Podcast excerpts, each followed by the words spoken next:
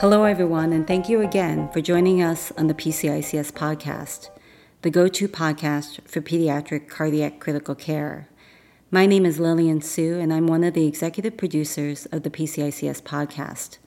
I'm happy to bring to you part two of our latest episode, where Chris Knoll and I interview Dr. James DiNardo of Boston Children's. Enjoy. Switching gears a little bit on the next question, getting back to your comment earlier that everybody that works in an ICU should be a physiologist first. Having had the privilege of training at Boston Children's and having exposure to multiple training backgrounds in the CVICU as a trainee, would you mind commenting on that model of how the cardiac anesthesiology colleagues integrate into the CVICU at Boston Children's? Yeah, you know, it's interesting. We've had a long tradition at Children's of having anesthesia um, personnel in the ICU, right? Going back, you know, as um, Dave Wessel, then Peter Laussen, um, then me, then, and now we've got Doug Atkinson and Lee Ferguson. You know, we've had a long, well, long, relatively speaking, tradition of having those people, of having cardiac anesthesia people involved. Um, I think you know, one of the things that um, is a little disappointing to me at this point is time was, um, you know, if you were a cardiac anesthesiologist, your training and background would be such that, you know, you could step relatively easy and easily into the ICU setting, um, you know, based on, um, your understanding of physiology and getting familiar with the drugs and things. You know, I mean, you wouldn't want me in your lipid clinic.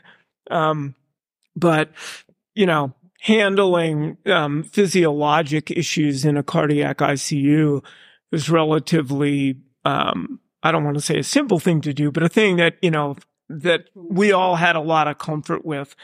We're, you know, I worry that we're getting a little bit away from that. Um, in that, you know, the rigorousness that's required to understand that. Um, I don't know that we're actually doing as good a job of that in pediatric cardiac anesthesia as we should be. Um, in part because um, anesthetic techniques have become so relatively safe um, that you know, the choice of anesthetic agents for that group of patients is relatively small. The principles are pretty straightforward. And, you know, the nuances of the physiology can oftentimes, I don't want to say be overlooked, but people don't necessarily pay quite as much attention to it as they could. I, you know, I think from the cardiac anesthesia point of view, that has to, we have to continue to require that rigorousness.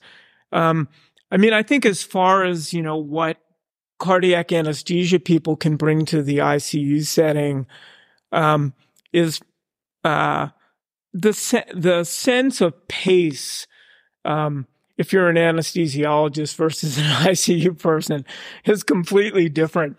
I mean, having done, you know, both for 20 plus years, um, you know, there are things in the ICU um, that, in, it, from the perspective of a cardiac anesthesia person, take way too long, like way, way too long. Um, on the other hand, you know, there are things that need to take a while um, that are managed in an ICU. And so the one, I, I think the thing, you know, one of the things I think cardiac anesthesia people could potentially or do potentially bring to the ICU, for instance, you know, is the our comfort level with um, moving people along from mechanical ventilation to extubation is something you know we do every day. I mean, people think we don't wake anybody up, but uh, you know, all you have to do is spend a day with us in the cath lab, you know, where we do you know, 15 or 20 cases and a bunch of them are newborns who are pretty sick, have a, a you know, pretty um, aggressive intervention and get woken up at the end. Um, you know, we have a high comfort level with that. the other part of that though is, you know, part of being an ICU person that I think is really hard and has gotten a lot, lot harder is, and don't get me wrong, I don't think it's a bad thing, but there is engagement of so many people um, in the care of patients in the ICU now. So many people are empowered to have an opinion about the patient's trajectory, including the family, which I think is a good thing having families involved. But, you know, honestly, um, at, at times that I honestly believe that that just prolongs the process of moving people along.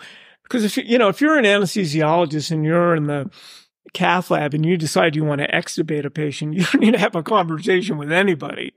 Like zero. You're not, you know, getting the input of a respiratory therapist. You're not getting the input of a bedside nurse. You're not getting the input of the family who, you know, is saying, well, you know, the last time we were here, he was intubated for a week and I don't really think you should do that. I think that's very difficult. I think that, that, you know, that's why ICU people get worn down and why it, you know, um, people often say, well, you know, you guys don't do as much service as like, um, you know, cardiac anesthesia people. And having lived both lives, it's just really exhausting and, um, emotionally and, you know, physically tiring to do that and to balance all those opinions, but still, you know, have to be under pressure of moving patients along. It's very hard. And I think it's gotten much harder.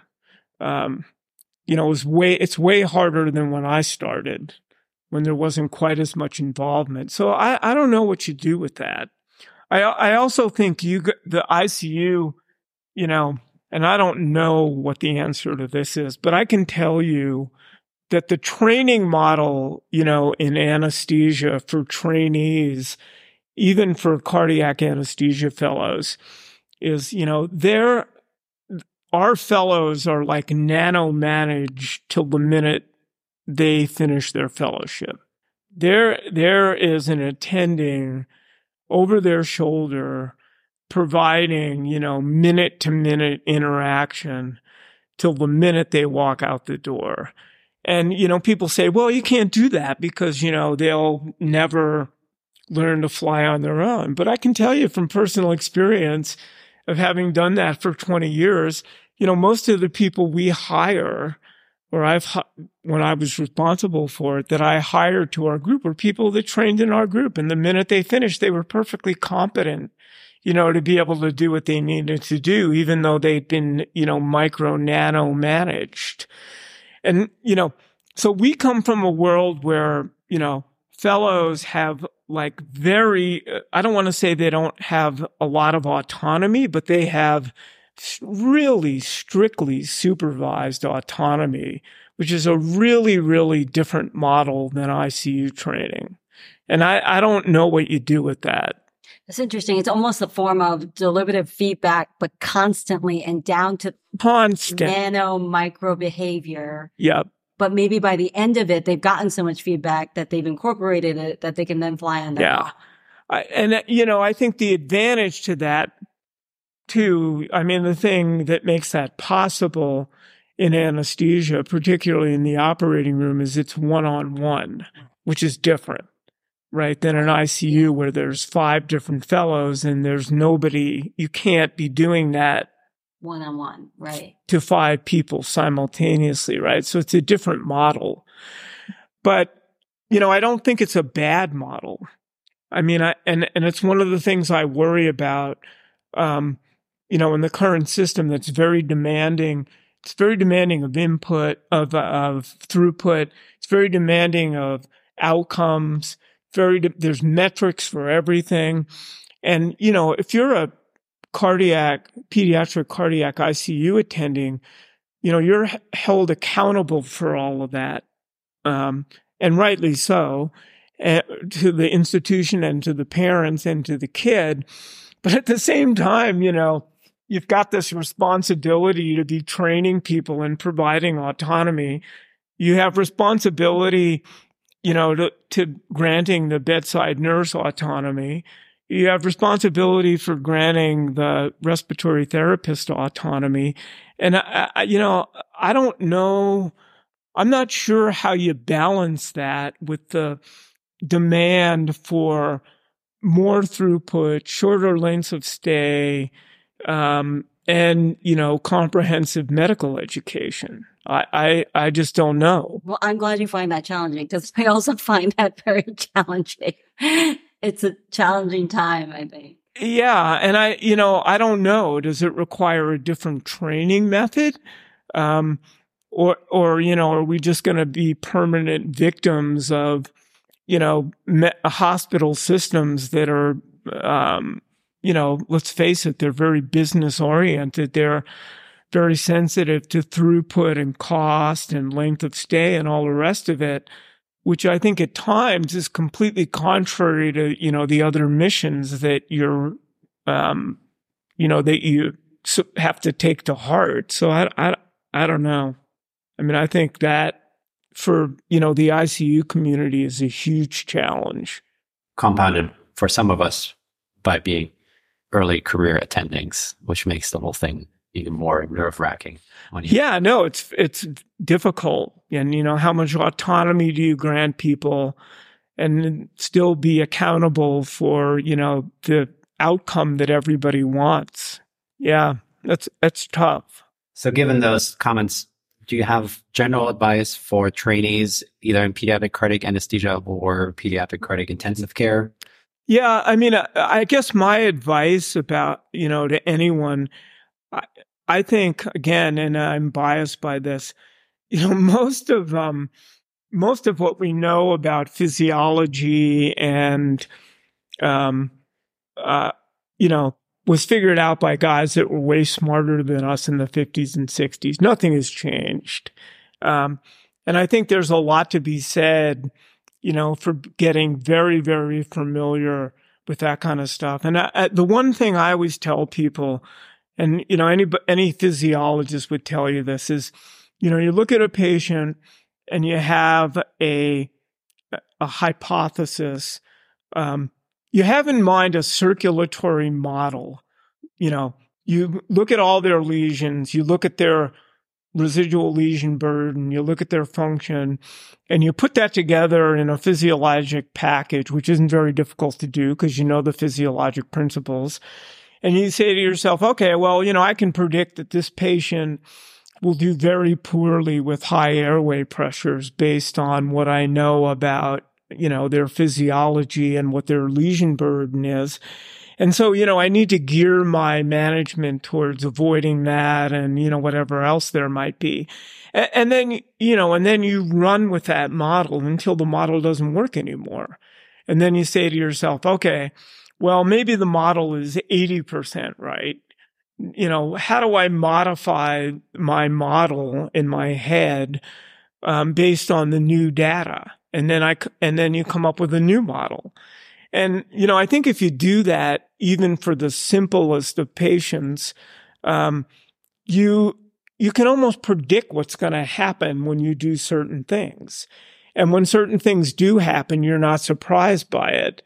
Um, you know, if, you know, if you know if someone has horrible diastolic dysfunction and is horribly hypertrophied, you know, you can predict that that's not going to be the kid that you're going to get away with, you know, your one day diuresis of 300 mLs for, you know, chest wall edema, right? It's not going to happen. You, you, there's no way you're going to get away with that. So, you know, the issue becomes, okay, well, if that's what I want to do, you know, how do I, how do I, knowing that's my model, what do I do, um, to get away with, if you will, getting 300 mLs off a kid like that? Well, okay. You know, I'm going to have to accept the fact that I'm probably going to have to use, you know, more vasopressor and inotropic therapy than the kid needs. I know he doesn't need it. I know the surgeon pissed off that my kid doesn't need, you know, um, dopamine or epi or norepi. But the fact of the matter is, you know, if you want to diurese 300 cc's of fluid off this baby in a day and a half, that's the, what you're going to have to accept. Otherwise, we're going to be here, you know, four days from now having the same conversation. And I think, you know, getting people to think that way um, then makes the rest of it at least in my mind, a little bit easier, right? And then, you know, you know what tools you have, right? You know what diuretics you like, you know how you like to leverage them, you know whether you like boluses, you know whether you like infusions. I don't think any of that matters all that much. I think that's the kind of stuff people should have autonomy for. But the fact of the matter is the model doesn't change. The model's the model right? The kid has a certain circulation, which is predictable. You can draw a little picture of it. And then the question is, how do you want to go about this? Um, but I think if people think that way, then it becomes, at least in my mind, it's way more fun and, you know, um, challenging in a good way. And also gives you a way, you know, of explaining yourself to, you know, the surgeon who's unhappy with the way the patient's being managed, right? It's like you want to dispute the model, let's dispute the model, right? I mean, if you know something I don't know, if something happened that I don't know about and you think there's another lesion here, let's talk about it. But if this is what we're talking about, then let's just walk through it because here's what we got.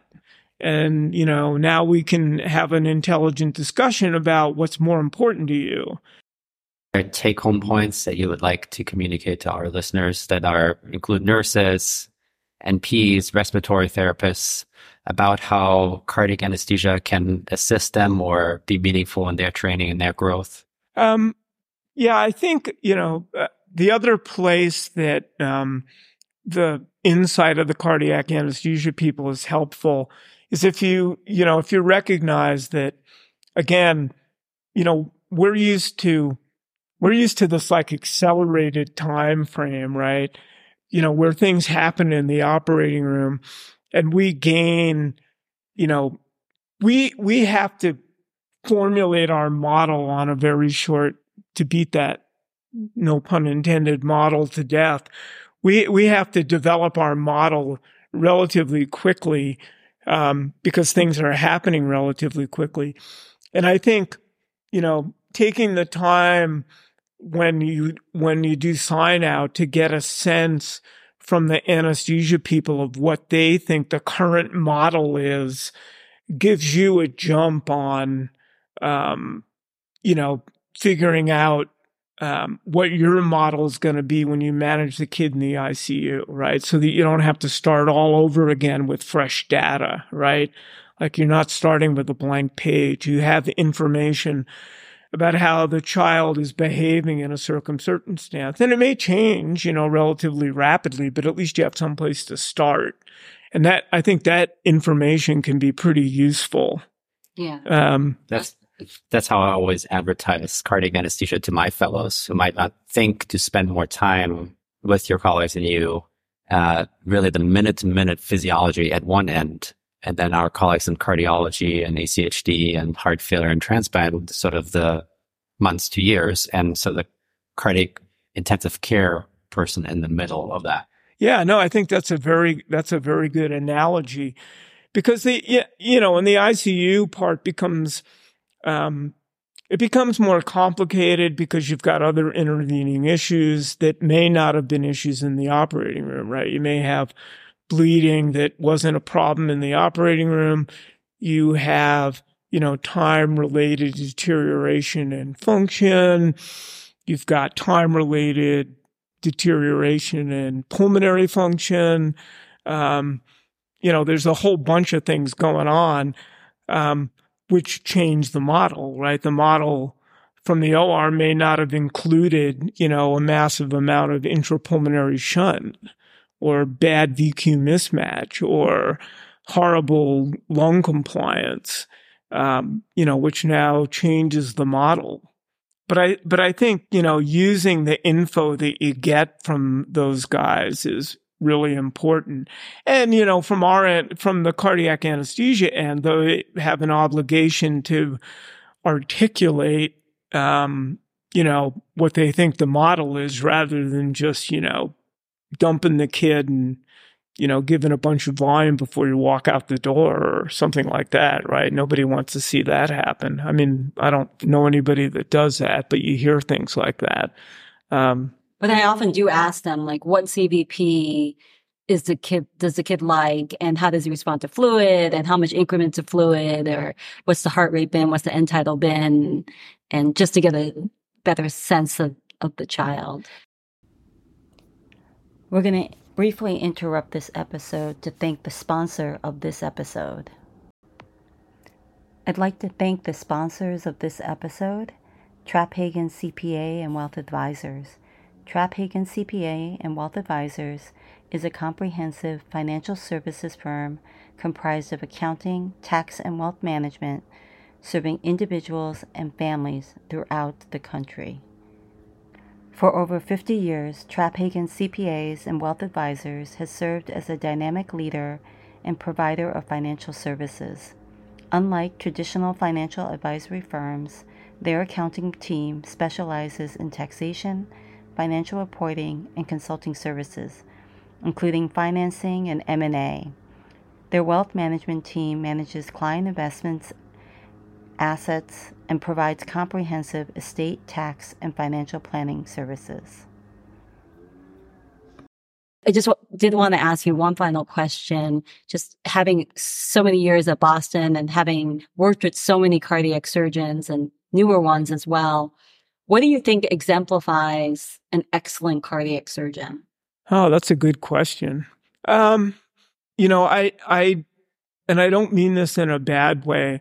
I think, um, you know, for them to do their job well, there, there's a component, there are certain instances, um, in the course of an operation for, and I don't mean this in a bad way, where, um, they, they need to be narcissistic in the sense that for periods of time, everybody's reality needs to be the reality that they perceive because they have information about things that nobody else has.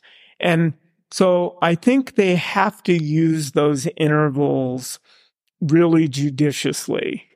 Um, there, you know, that approach to medicine is not applicable across the entire length of a child's um, course in the, you know, after a, before, during, or after an operation. Um, and so I think the good ones understand that. And I think they also understand, you know, I've heard surgeons describe, you know, things that they like, um, kind of in three categories, right? There are things that are not negotiable there are things that they have a preference about, but are negotiable. And there's things that they don't give a crap about. And I think it's, you know, useful to get a sense for each of them what those things are. The re- the reasonable ones, and most of them are very reasonable, you, you can parse that out. And you can argue that the things that aren't negotiable you know, may not be entirely reasonable, but that's a conversation for another day, right? That's based on, you know, who knows, bad events or things that they honestly truly believe are non-negotiable. And that's fine. I mean, you can work with that as long as, you know, everything isn't in that category. Um, and, you know, I mean, their training is such by the time they get to do it, they're all meticulous and thoughtful. Um, you know, you'd like to have, you know, be doing the case with the people that, you know, don't have a lot of bleeding, but, um, you know, as many cardiac surgeons as I've seen and worked with over a lot of years, I, you know, that's not always entirely predictable, even just watching, you know, what they do. Um, I don't think, you know, that's necessarily a requirement, but it's nice. And then I think, you know, the other thing is they have to be open to, um, other people's perspective. They just have to be. You know, they have, they too have a model in their head, but they need to be willing to modify their model based on new data, right? I mean, that's how science works, right? You don't ignore new data because it doesn't fit the model. You change the model to incorporate the data that you believe. So I think, you know, the good ones are capable of doing that. Um, you know, the other thing I think I've, the older I get, the more I appreciate the enormous responsibility they have to. And I don't think people necessarily understand that that the burden of, you know, taking somebody's baby and making a commitment to operate on them and make them whole is a really enormous commitment. And I think you have to be respectful of that. And, you know, the way that would make you feel if you made that kind of a pact with a family. Um, I mean, we all do in a way. I mean, you do it in the ICU. We do it as anesthesiologists, but it's it's not really the same um, as taking on you know that enormous amount of responsibility and being the name and the face of that. So I'm much more inclined to you know cut them slack on um, projecting anxiety or being frustrated or that kind of thing. Um, I know that's hard to do, but I think it's gotten easier for me anyway as I've gotten older because I understand that burden a little better. Totally agree. Yeah. It's a huge burden, huge responsibility. And once you give them that grace, you tend to get that mirrored back at you when you when they're actually what the surgeons that I've had to play or with acting. Well, I think with that we'll come to a close. We really great. Yeah. Thank you so much. It's yeah. You're welcome. Enlightening. And to all our listeners, thank you for listening to the PCICS podcast. Please don't forget to follow us on the newly named X, Facebook, and Instagram. And please subscribe to this podcast on Apple Podcasts, iHeartRadio, or wherever you listen to podcasts. Please visit our website, pcics.org, where you can find more information about how to become a member and enjoy updated info and educational resources meetings, job listings, and much more. The song I Do Know by Grapes was used under Creative Commons 3.0 attribution license.